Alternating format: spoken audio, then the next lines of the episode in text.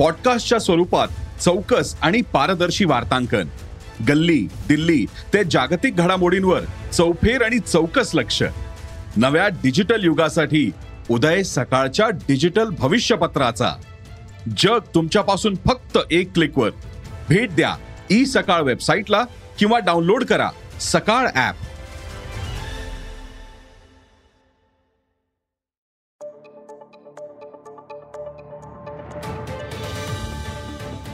नमस्कार माझं नाव सुमित मोगले. अॅग्रोवनच्या शेत मार्केट पॉडकास्टमध्ये आपल्या सगळ्यांचं स्वागत आहे. आपण ऐकताय मार्केट बुलेटिन. ज्यात असतात शेतमालाच्या मार्केटवर परिणाम करणाऱ्या राज्यातल्या आणि देशातल्या महत्त्वाच्या घडामोडी. सगळ्यात आधी आजच्या ठळक घडामोडी. युक्रेनमधनं धान्याचं पहिलं जहाज रवाना झाले. ब्राझीलची मक्का निर्यात यंदा वाढणार आहे. आफ्रिकेची तूर लवकरच बाजारात येणार आहे. गहू दरवाढ रोखण्यासाठी आयातीचा पर्याय. आणि मागील हंगामात कापसाला विक्रमी दर मिळाला आहे त्यामुळे देशात यंदा कापूस लागवड वाढणार आहे असा अंदाज व्यक्त व्हायला लागला आता देशातल्या कापूस लागवडीचं जर बघायला गेलं तर अंतिम टप्प्यात पोचलेला आहे. तर देशात आत्तापर्यंत नेमकी किती लागवड झाल्या? कोणत्या राज्यातली लागवड वाढल्या? कापूस उत्पादनाची स्थिती काय आहे? किंवा काय राहू शकत्या? पाहूयात पॉडकास्टच्या शेवटी.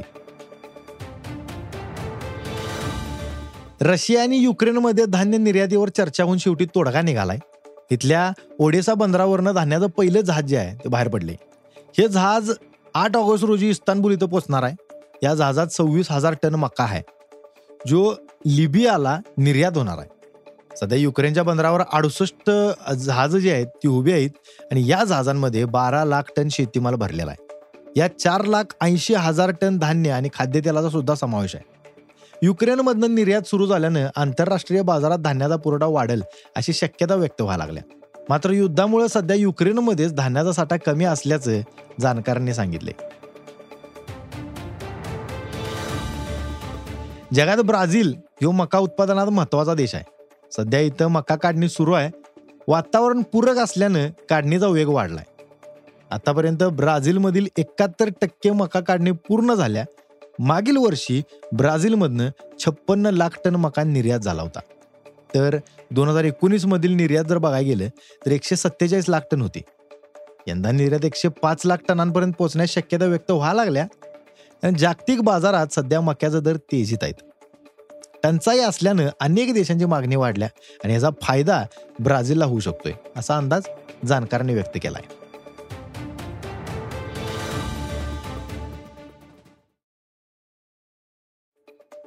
देशात चालू हंगामात आतापर्यंत तुरीची लागवड कमी राहिल्या. त्यामुळे बाजारात स्टॉकिस्ट सक्रिय झाल्यात. प्रक्रिया उद्योगाकडनं सुद्धा आता मागणी वाढल्या. त्यातच म्यानमारमधनं आयात तुरीचं दर जास्त आहेत. त्यामुळं देशात सुद्धा आता तुरीच्या दरात तेजी आल्या. सध्या तुरीला सरासरी सहा हजार सातशे ते सात हजार रुपये दर मिळतोय. पुढील पंधरा दिवसात आफ्रिकेतलं जे काही तूर आहे त्या तुरीचं सौदं सुरू होतील आणि आफ्रिकन तुरीचं दर म्यानमार तुरीच्या दरापेक्षा स्वस्त असतात. त्यामुळे आफ्रिकेचा नवीन माल बाजारात आल्यानंतर दरावर परिणाम होऊ शकतोय असं जाणकार म्हणतात. देशात यंदा गव्हाचं उत्पादन घटलंय मात्र निर्यात जास्त झाल्या. निर्यातीमुळे देशातले गव्हाचे दर वाढल्यात त्यामुळे सरकारची खरेदी कमी झाल्या. दोन हजार एकवीस बावीसमध्ये सरकारने एकशे अठ्ठ्याऐंशी लाख टन गहू जो आहे तो खरेदी केला होता. दोन हजार वीस एकवीस मधली सरकारची जी काही खरेदी आहे ती चारशे तेहतीस लाख टनांची होती. म्हणजेच यंदा दोनशे पंचेचाळीस लाख टनानं खरेदी कमी झाल्या. सध्या देशात गव्हाचा दर वाढा लागल्यात. पुढे सणांच्या काळात गहू दर आणखी वाढण्याची शक्यता आहे. कमी खरेदीमुळे सरकार दर नियंत्रणासाठी खुल्या बाजारात गहू विक्री करू शकत नाही. त्यामुळे गहू आयातीचा पर्याय सरकार पुढे असू शकतोय. आयात वाढवण्यासाठी सरकार आयात शुल्कात कपात सुद्धा करेल असा अंदाज जाणकार व्यक्त करायला लागलाय.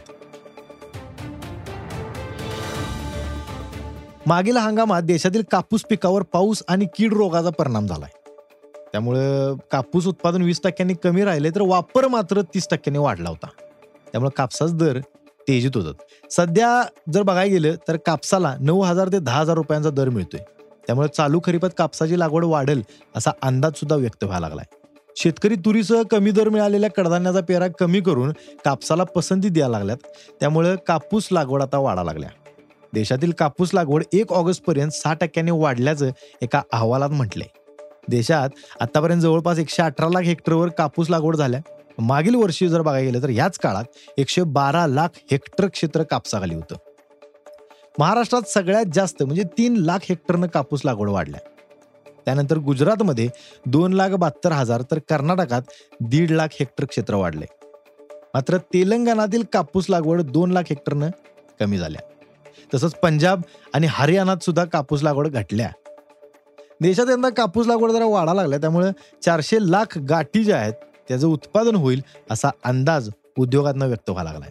पण कापूस उत्पादन हे पुढील काळात पाऊस कसा राहतोय कापूस काढण्याच्या काळातील वातावरण आणि गुलाबी बोंड अळीचा प्रादुर्भाव या सगळ्यावरती अवलंबून आहे. सध्याचं कापसाचं वाण हे कीड रोगांना बळी पडणार आहे त्यामुळं यंदा सुद्धा उत्पादन फार वाढण्याची शक्यता नाहीये. दुसरीकडे कापूस वापर मात्र लय वाढलाय. परिणामी यंदा सुद्धा मागणी आणि पुरवठ्यात जास्त तफावत असण्याची शक्यता नाही असं जाणकारांनी सांगितलंय. आज इथंच थांबूया. अॅग्रोवनच्या शेत मार्केट पॉडकास्टमध्ये उद्या पुन्हा भेटूया. शेतीबद्दलच्या सगळ्या अपडेटसाठी अॅग्रोवनच्या यूट्यूब फेसबुक आणि इंस्टाग्राम पेजला फॉलो करा.